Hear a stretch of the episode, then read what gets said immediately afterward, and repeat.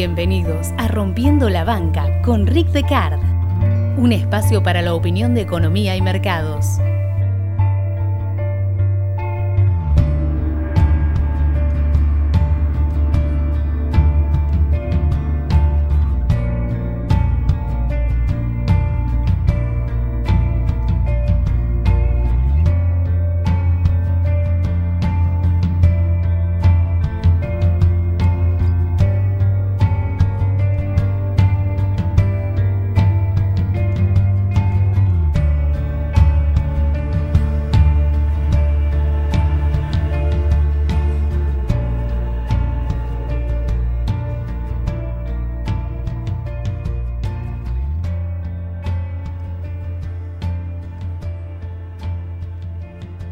Historia es una muestra terrible de lo que significa y las consecuencias que tiene, tanto minimizar un peligro como subestimar los propios recursos. Tal vez sea más chocante en la historia militar, en la historia de la guerra, dado que el daño cuantificable es más evidente en un corto periodo de tiempo, lo mismo que sus consecuencias. Si bien están pueden reverberar en el tiempo, normalmente las consecuencias directas son más palpables desde Alejandro Magno diciendo que Dios te mantenga lejos del veneno de la cobra, los dientes del tigre y la venganza de los afganos, Alejandro debería haber sido una enseñanza antes de que Estados Unidos fuera a Vietnam, justo después de que los franceses habían fracasado. Pero como dije, desde Alejandro hasta Hitler, con un control férreo Hitler de Europa, invadiendo confiado Rusia, y la historia militar nos muestra el peligro de minimizar una amenaza o peligro y subestimar la capacidad propia de hacerle frente fácilmente y con rápida respuesta. Una epidemia no es diferente, sobre todo para Occidente, que viendo el peligro y teniendo tiempo de sobra para prepararse, dado lo que veían en China, eligió no hacer nada, esperando a que la situación se saliera de control recién ahí para tomar una reacción. Hoy, 28 días después de mi advertencia en el episodio 186, Down with the Sickness, la situación ha cambiado dramáticamente y es dramática. Bienvenidos al episodio 190 de Rompiendo la Banca. Soy Rick Decar. Permítanme esta semana por eh, ser su exegeta amigo, pero me distrajo una actualización del Windows, tenía que ser. Lo repito, por ahí lo edito, por ahí no. Bienvenidos al episodio número 190 de Rompiendo la Banca, soy Rick Decar. Permítanme esta semana ser su exegeta amigo para ayudarlos a interpretar esta crisis única y sus posibles consecuencias. Esta semana ciertamente hacen clave los seminarios de ciclo que suelo dictar en particular cuando hablo del ciclo de Kondratiev. Ciertamente Descartes recomienda hacerlos. Recuerden colaborar con la difusión del podcast y poner retweet y me gusta en Twitter. De no hacerlo, podrían quedar atrapados en una eterna cuarentena bursátil. Una verdadera paradoja de la actual crisis es que los acólitos del cisne negro fueron reticentes a hablar de su tema favorito, el cisne negro, a pesar de que ciertamente tenían un caso mucho más fuerte que nunca a su favor, y en todo caso no lo sería en términos de la pandemia, sino más bien acerca de la muestra de la estupidez de una muestra de la estupidez humana por un lado y la demostración de qué poco a la altura están nuestros gobernantes por otro es simplemente obsceno.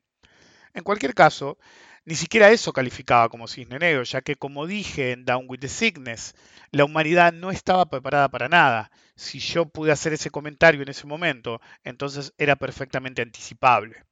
No quiero hacer mucha referencia a ese podcast Down with the Sickness, ya que simplemente pueden ir y escucharlo de nuevo o por primera vez. Eh, consideren este podcast, el actual, el companion de ese podcast y viceversa, como si fueran ambos parte de un ciclo de tres.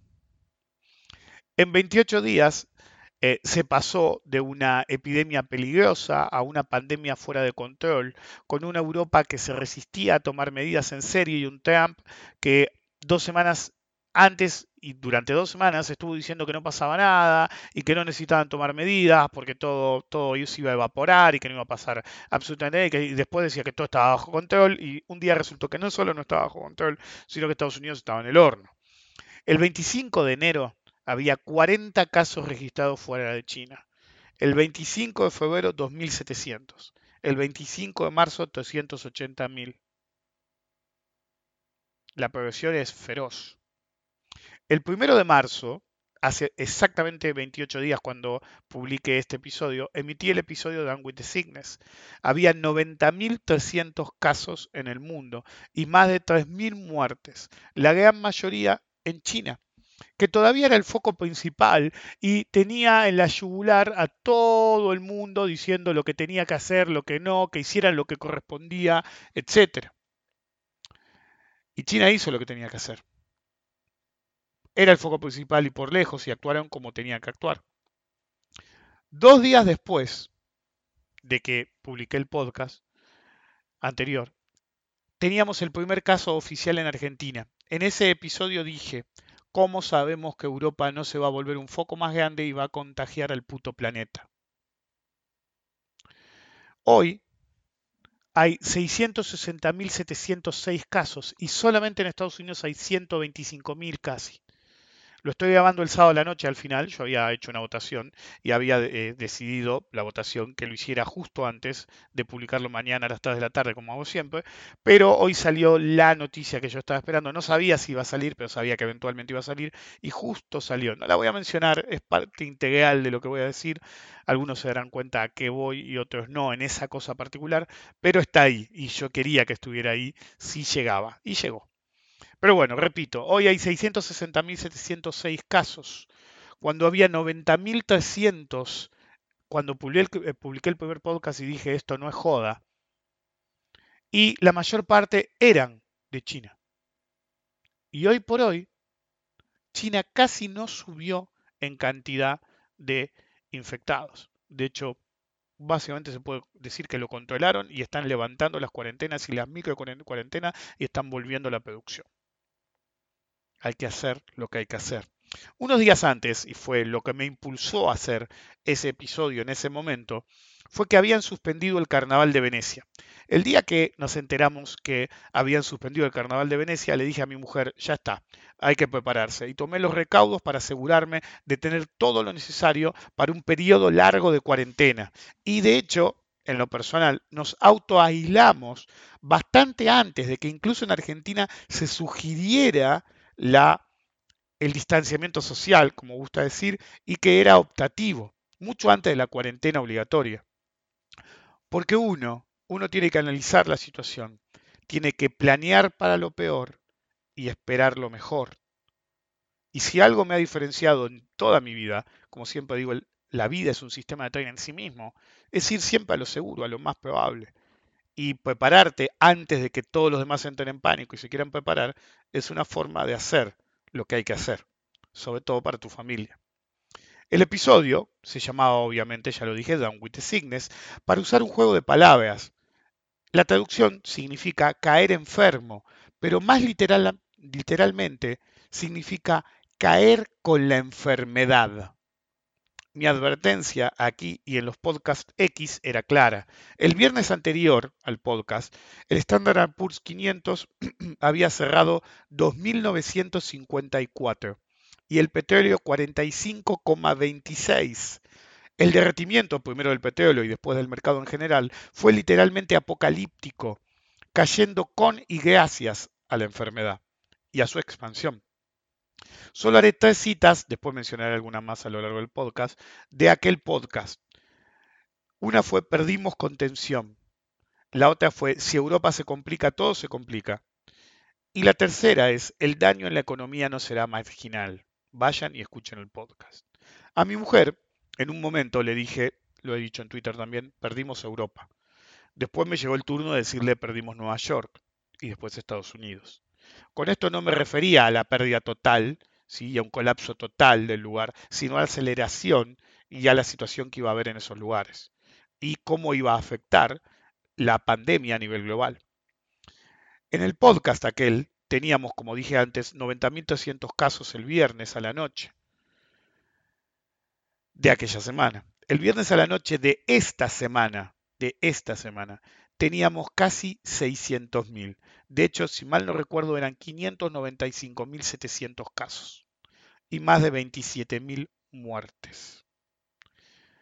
Y mientras tratamientos y vacunas se están testeando, pero el pico está lejos y no se ve, y las consecuencias sociales y económicas recién están empezando a verse. Hoy, mientras grabo esto, tenemos 660.700 casos. Es decir, si es básicamente la misma hora, son las 12 y 5 de la noche del 29 de marzo, ya cambió el día, ya es domingo, así que cumplí, lo estoy grabando el domingo. Eh, si eran 595.000 el viernes a la noche, en 24 horas hubo más de 70.000 casos. Las muertes son más de 30.800. Es decir, está incrementándose a un ritmo acelerado todavía. Y en parte es porque no había suficientes testeos por una cuestión de acceso. Esto está lejos de terminar. Y ningunearlo siempre es el peor camino. Sí, la mortalidad es baja, pero ¿cuál es el precio de mantener tu producción a tope? Al golpear Occidente, las cosas fueron muy diferentes a China, en parte porque el sector privado pesa muchísimo más y el Estado tiene mucho menos poder del que debe tener. Empezó el debate, salvar a la economía o salvar a la gente. En Argentina, el presidente Fernández reaccionó bastante rápido. Dentro de todo, se eligió a la gente. Si bien al principio uno discutía, yo mismo, que la declaración jurada, que eran boludeces, sí, pero todavía no había ningún caso oficial y la situación no se ha ido a la puta madre como poco después se fue. Y se actuó muchísimo tiempo antes que en cualquier otro país. Todos los países tomaron decisiones similares, pero cuando las cosas se habían ido al carajo. Acá, en cuanto empezó a haber un problema, se empezó a actuar. Como debería haber hecho Europa, en particular Italia, dado que se vio el problema en China, dando suficiente anticipación, se vio cómo empezaba el problema localmente y se eligió mirar para otro lado. Y por eso tenemos Bérgamo, por ejemplo. Pero en otros lugares se privilegió salvar la economía. Como siempre digo, eventualmente el mal asume su verdadera cara. El martes, por ejemplo, el vicegobernador de Texas dijo, los abuelos de Estados Unidos están dispuestos a morir para salvar la economía. Yo dudo que le haya preguntado a los abuelos de Estados Unidos. Las crisis graves sacan lo mejor y lo peor de la gente, aunque en realidad potencian lo que somos. En la Suiza de América, Chile, decidieron, y cito, fijar un valor máximo para el examen. Así es, en Chile tenés que garpar haciendo que en realidad se afecte la salud pública, generando una externalidad negativa porque la gente no va a pagar la prueba. Podemos llamarlo la antimano invisible, la que fuerza el peor escenario posible ni hablar de Brasil, con el presidente peleándose con los gobernadores y el crimen organizado declarando que si el Estado no hace nada, ellos sí. De hecho, Bolsonaro hace horas dijo, y sí, hay gente que va a morir, pero hay que abrir los colegios, hay que empezar a producir y Brasil se puede convertir en un problema. O México con el presidente diciendo, salgan a comer de paseo, de joda, con la crisis agravándose, manifestando una eh, sospechosa epidemia de muertes por insuficiencia pulmonar. Pero no tiene nada que ver con el coronavirus, ¿eh? Sí, a veces lo digo al revés. Mi mujer me odia. Me dice, es corona, es corona, es lo mismo. Como dije hace 28 días, nunca estuvimos listos. Pero el accionar de los gobernantes decentes, de los países decentes, es un wake-up call. Déjenme con el populismo peroncho, por favor, y quédense con su rancia derecha decente. Inglaterra y su primer ministro en un principio declararon que se iba a privilegiar la economía. No vamos a parar Inglaterra. Y que los grupos de riesgo sí debían aislarse. No salió muy bien. A medida que la epidemia se aceleraba y descontrolaba en Inglaterra, con la reina pasando a aislamiento el 23 de marzo, el primer ministro ordenó tres semanas de confinamiento obligatorio, Llegó tarde. Poco después el príncipe Carlos dio positivo. Recuerden que si algo le pasara a la reina, él era el rey. Príncipe Carlos dio positivo. Después el mismo primer ministro. ¿Y cómo va ese karma? Boris. Mientras en Islandia descubrieron que el virus mutó más de 40, eh, no más, unas 40 veces. Unas 40 veces. Y esto se ve como lejos de haber terminado una peligrosa narrativa comenzó a difundirse con su máximo exponente en Trump o en gente como Bolsonaro. Una narrativa que empezó con el mantra el remedio no puede ser peor que la enfermedad. Se insiste con la idea de terminar con las cuarentenas para volver a activar las economías, con sofismas brutales como un intelectual, entre comillas, americano, que decía que podía haber más muertes por el cierre total de la economía que por el virus. ¿What? Es enfermante ver cómo ciertos medios están impulsando la agenda, ¿sí? esa agenda tétrica de nuevamente minimizar todo como una simple gripe, para imponer la idea de pánico irracional, para terminar las cuarentenas eh, y recomenzar la actividad económica sin atender a las consecuencias que esto podría tener. En Brasil, a la noche del viernes, empezaron con el eslogan Brasil no puede parar. Y un senador escribió en Twitter, la salud en segundo lugar, con mensajes contra la Organización Mundial de la Salud. Siempre hay que tener cuidado a quién se vota. Te podés encontrar en una crisis mayor con el partido o el gobernante equivocado. Ciertamente, con prácticamente el mundo en cuarentena y el comercio internacional parado casi totalmente a un nivel nunca visto, ni siquiera en las grandes guerras, las consecuencias económicas ya se sienten y mucho y son la punta del iceberg. El primer estimado que se conoció fue cuando la situación se empezó a calmar en China que le iba a costar a China 196 mil millones de dólares de pérdida, por lo menos. Después, creo que fue Bullard, uno de la Fed, salió a decir que podía haber en Estados Unidos un, salto del desempleo al 30% y una caída del 50% del PBI. Me parece un poco extremo. ¿ok? Pero con semejante parate internacional, el futuro ciertamente se ve negro y las consecuencias económicas pueden ser brutales. En la revista de Bloomberg, el 16 de marzo, el especial Coronavirus se titulaba The Lost Year, el año perdido. Y en otros artículos se leía como What if whatever it takes it's not enough? ¿Qué pasa si hacer todo lo que sea necesario no alcanza? Y When everything crashes, cuando todo se derrumba. Sin dar detalles en los artículos, permite entender la tónica de los medios especializados.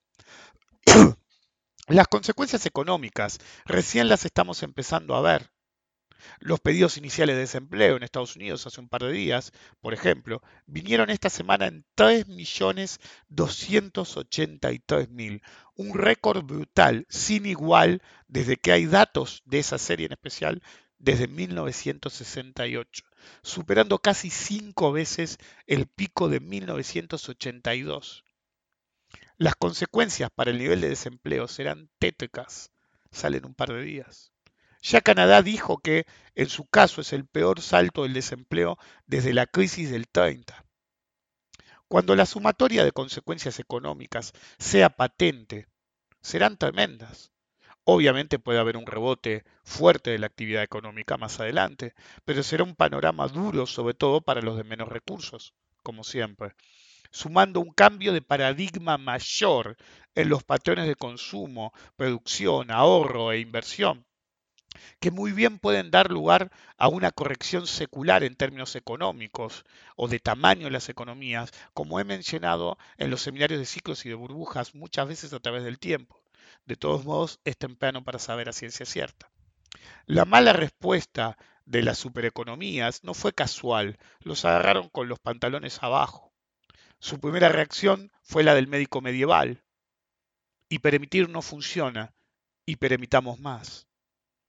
Los líderes del G20 se pusieron de acuerdo en inyectar 5 trillones de dólares en la economía global, proponiendo hacer lo que sea para superar la pandemia. Pero, como decía Bloomberg, ¿y si no es suficiente? La mayor parte de esos 5 trillones, tengan en cuenta que son los números de estilo yankee, para nosotros los 5 trillones son billones, What if? ¿Qué pasa si no es suficiente? Hay un problema central de no entender las diferencias entre un programa monetario, por más titánico que sea, y uno keynesiano, sus objetivos y sus consecuencias. Por ejemplo, Estados Unidos tardó eh, muchísimo en reaccionar a su problema de insumos médicos y de primera necesidad, porque insistía que no podía ordenar a las empresas qué hacer. De hecho, Trump abiertamente dijo que lo había hecho porque sería como una inaceptable nacionalización. En la misma declaración, eso fue el martes o miércoles pasado, Sí, habla todos los días, así que ya, si no anoto el día, no me acuerdo qué día fue, justo después, o antes, y antes y después, se congratulaba los acuerdos con las empresas para unleash the full power of the dark side. No, perdón, of the private sector. Desencadenar el poder total del sector privado. El sueño de la mano invisible o semivisible. Pero el sector privado quedó por el camino. Hace lo que hace mejor. Primero el trato, después dame la guita y de golpe no puedo cumplir con lo que te prometí y piden más guita. Y de golpe el cuento de hadas industrial no tenía final feliz. Y la economía hiperliberal norteamericana volvió a la década del 30 y del 40. El viernes Trump anunció The Defense Production Act, por la que obligaba abiertamente a General Motors a producir lo que el gobierno dijera, como el gobierno dijera y al precio de que el gobierno dijera, también afectando a otras como Ford. Hace días había dicho que hacer eso, decir que tenían que hacer, básicamente dijo que eran nacionalizaciones, prácticamente que eran cosa de comunista. Bienvenido, camarada Donny, pensó más de uno. Trump, en el mismo momento, o un poco antes de lo que estoy leyendo, porque son notas, se puso furioso en Twitter. Y lo tengo en inglés, lo traduzco en tiempo real. General Motors debe inmediatamente abrir su estúpidamente abandonada planta en Ohio o cualquier otra planta, y en mayúsculas, porque son gritos, y arrancar a hacer esos ventiladores ahora. Ford debería hacer los ventiladores rápido. Y después agregó, me dijeron que iban a ser 40.000 de los muy necesitados ventiladores y extremadamente rápido. Y ahora me dicen que solamente van a ser 6.000 al final de abril y piden mucha guita. Y ahí terminó el sueño de la mano invisible y del liberalismo, mientras la realidad le frota la verga en la jeta a todos los pelotudos que caen en cuentos de hadas que son para niños idiotas. Pero minutos después, cuando le preguntaron en las mismas declaraciones por el rescate a las aerolíneas y después de decir lo importantes que eran y que no las iban a dejar en banda porque eran críticas para el comercio de pasajeros, la industria del entretenimiento, etc., literalmente dijo algo que dejó congelado a cualquiera que estuviera escuchando y tuviera dos dedos de frente. Que los taxpayers, como le dicen ellos a los ciudadanos pagadores de impuestos, podrían terminar como propietarios o copropietarios de las aerolíneas. Sí, la idea esta no es un cambio de paradigma, no sé qué lo es. El caso de Estados Unidos es especial porque el oficialismo está empeñado en imponer la idea de Trump como un world president, un presidente de guerra peleando contra el enemigo invisible, en el pasado, la idea del líder en tiempos de guerra siempre ha sido usada y abusada en Estados Unidos, sobre todo en épocas de elecciones, al punto de crear guerras solo para eso. La referencia a la guerra es permanente. Por ejemplo, el viernes se insistía en justificar el tema de General Motors, declarando que era la mayor movilización industrial desde la Segunda Guerra Mundial y que los privados tenían que estar a la altura. Trump insiste, we are gonna win this war vamos a ganar esta guerra. No, solo la van a sobrevivir. No podés ganar una guerra contra una amenaza de la naturaleza. No es una guerra, es una amenaza de la naturaleza. Un cambio muy remarcable fue abandonar la insistencia de llamarlo virus chino y de golpe alabar al presidente chino y que tuvieron conversaciones geniales y de hecho minimizar las diferencias en el tipo de gobierno durante la declaración, no me acuerdo exactamente cómo dijo, el tipo abiertamente dijo, y bueno, sabemos que tienen un sistema político muy diferente al nuestro, to say the least. Entonces minimizó la famosa diferencia de no, sos comunista de mierda. Si eso no es un cambio de paradigma. Un monopolio de agua tarda mucho en derrumbarse y solo lo hace por causas internas. Es el caso de los antiguos imperios. ¿sí? Por ejemplo, Egipto controlaba el agua y por ende controlaba la vida. Por eso el monopolio de agua En ese aspecto se llama monopolio de agua. Piensan que voy a hablar de la Fed y del dinero, ¿no? Pero esta vez no hablo de la Fed, hablo de la fe. El mensaje del Papa el viernes, el líder de la todopoderosa iglesia, que una vez más, y sentada en una riqueza incalculable, brinda cero ayuda, incluso en Roma. Ah, no, perdón, donó 30 putos ventiladores. Solo tienen tiempo para rezar, nunca para ayudar. De su monopolio de agua, el monopolio de la fe, de la salvación. Parece que ninguno de los vejetes está muy ansioso de conocer al Creador. Creo que es el momento clave para que los estados que subsidian a las religiones dejen de hacerlo y dediquen esos fondos a una, población necesitada, hoy y en el futuro. Que los ayude Dios. Y alguno me encaró y me dijo, sí, porque tuve varios opositores, algunos de ustedes por ahí son ultra religiosos. Y dicen, pero nosotros no nos metemos con vos. Sí se meten. ¿Qué mierda tiene que hacer un viejo de mierda sentado en el medio de la nada, con riquezas incalculables bajo su control, a decir que me perdona? ¿Que me perdonas? ¿Quién carajo sos para decir que me perdonas? Si yo no te hice nada. ¿Qué clase de Dios requiere que vos seas culpable en el momento que naces? Un Dios de mierda. Yo soy más creyente que todos los boludos fanáticos juntos. Pero hay creyentes y creyentes, ¿eh? Hay que eliminar la influencia de los que siempre están dispuestos a opinar, como son los de la iglesia, y exigir pero nunca para ayudar. El gobernador de Nueva York ya declaró que esperan, esperan el pico de demanda hospitalaria recién en unos 20 días. De hecho, dijo 21 el viernes, yo estoy grabando el domingo a la madrugada, son 0021, entonces técnicamente faltan 18 días o 19 cuando escuchen este podcast. Es mucho tiempo es un largo camino para Nueva York y uno aún más largo para los que recién están un mes atrás en la crisis, como Argentina y la mayor parte de los países de Sudamérica. Las cosas van a seguir empeorando antes de mejorar. Lo dije en el podcast anterior y lo repito ahora. En la crisis del 2008, uno, lo primero que miraba cada día, o al final del día, era cuántos bancos de Estados Unidos caían lo conté mil veces. Entonces cuando alguno dice sí, porque cuando estábamos en el 2008 y veíamos los índices caer, no, flaco, los que estábamos ahí de verdad ni mirábamos los índices, era un dato más. Los mirábamos analíticamente para entrar, operar, salir, hacer un interdiario. Lo que uno miraba es la cantidad de bancos que caían. Y me quieren comparar esto con el 2008. Hoy miramos la actualización de la evolución de la pandemia. Miramos cuántos muertos hay. Esta crisis pone todo en perspectiva. Los hábitos de consumo y ahorro cambiarán dramáticamente y eso afectará a la matriz de insumo producto mundial en medio de una redistribución de riqueza nunca vista. Esto tendrá consecuencias económicas severas, con una recesión brutal y una incógnita para su duración y la posterior recuperación económica. No se olviden que cada tanto salen datos que hasta podemos considerar de color, y hace poco había salido que la mayor parte de los norteamericanos estaban a un pago, a un cheque de la pobreza. Y ahora muchos son despedidos y otros van a recibir una pequeña compensación del Estado. ¿Quién carajo se va a comprar un celular de mil dólares o mil quinientos dólares?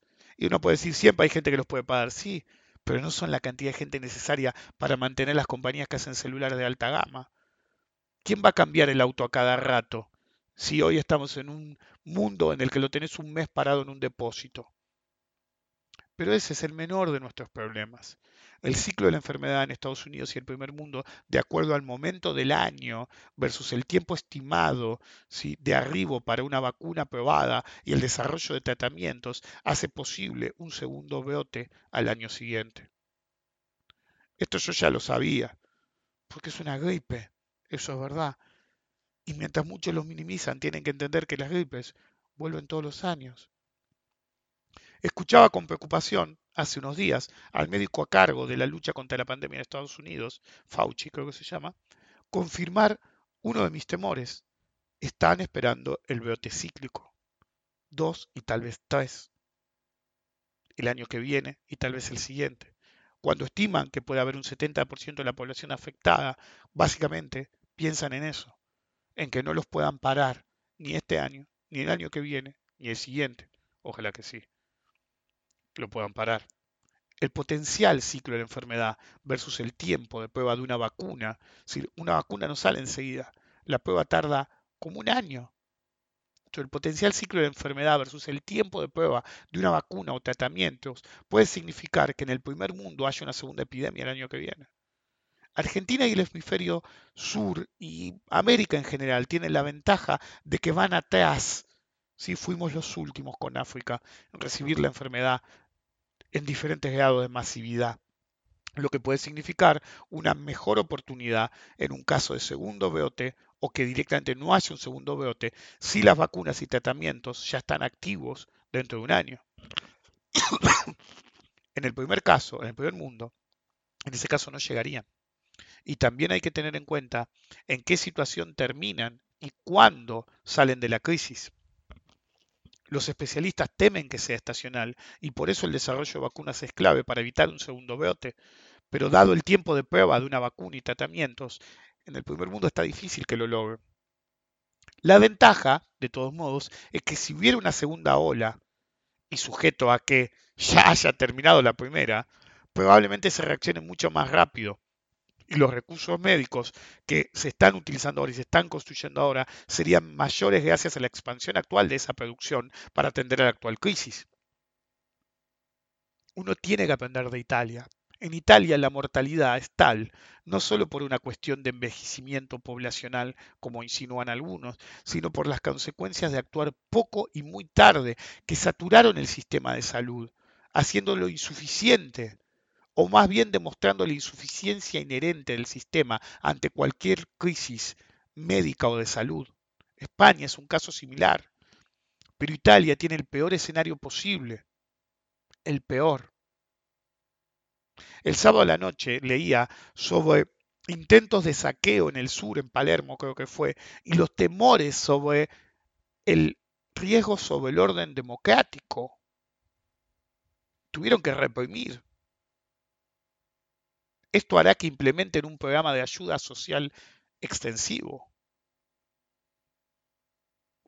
Este es un evento antes-después. Ya lo he dicho varias veces. No sé si el podcast, pero lo he dicho varias veces.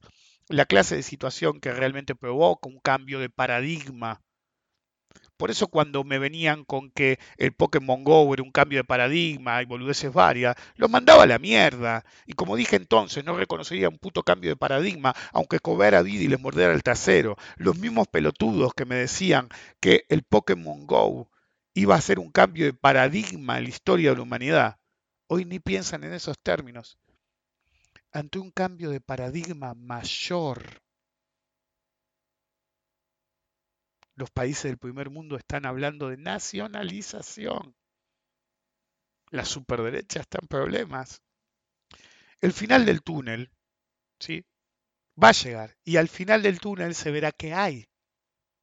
Los datos económicos ya disponibles, las estimaciones futuras, por más leves que fueran, y sobre todo por más tétricas que sean algunas, y la actitud de las potencias hablando e insinuando nacionalizaciones, hablan de un cambio brutal de la civilización. Despiértense, miren sus vidas, sus vidas hoy. El mundo ya cambió en forma dramática. Y lo que hay del otro lado de la puerta, que todavía no podemos estar 100% seguros, va a ser totalmente diferente de lo que había antes de esa puerta. La falta de previsión por la minimización de una crisis clara por parte de Occidente empujó al mundo a una situación crítica. 28 días después del podcast Down with the Sickness, la situación no solo es gravísima, sino que dista de estar cerca de una solución definitiva.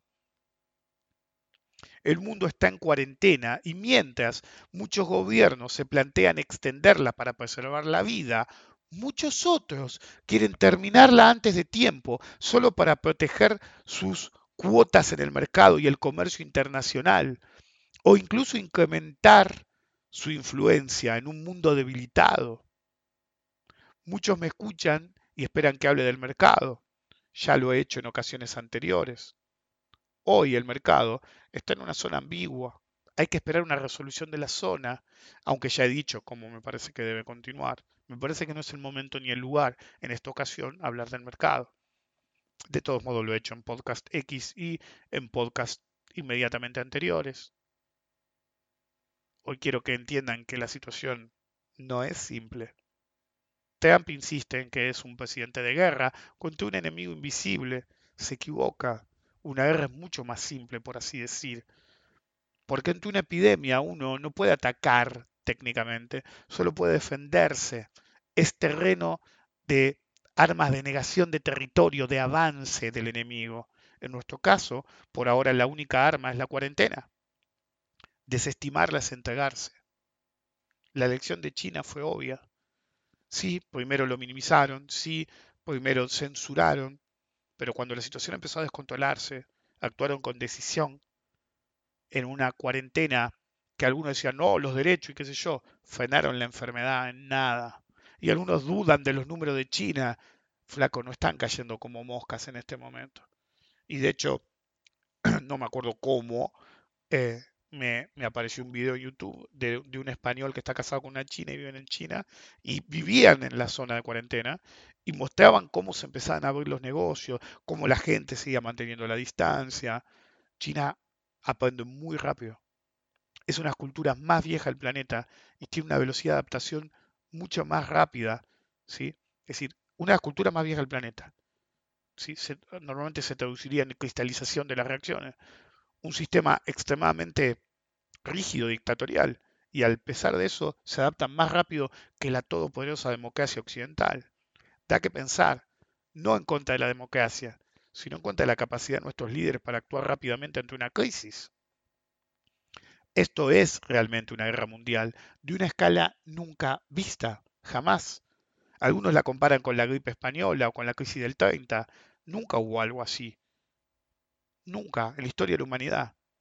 Sí, la gripe española puede ser considerada como un escenario similar para hacer alguna comparación. Sí, la crisis del 30 también.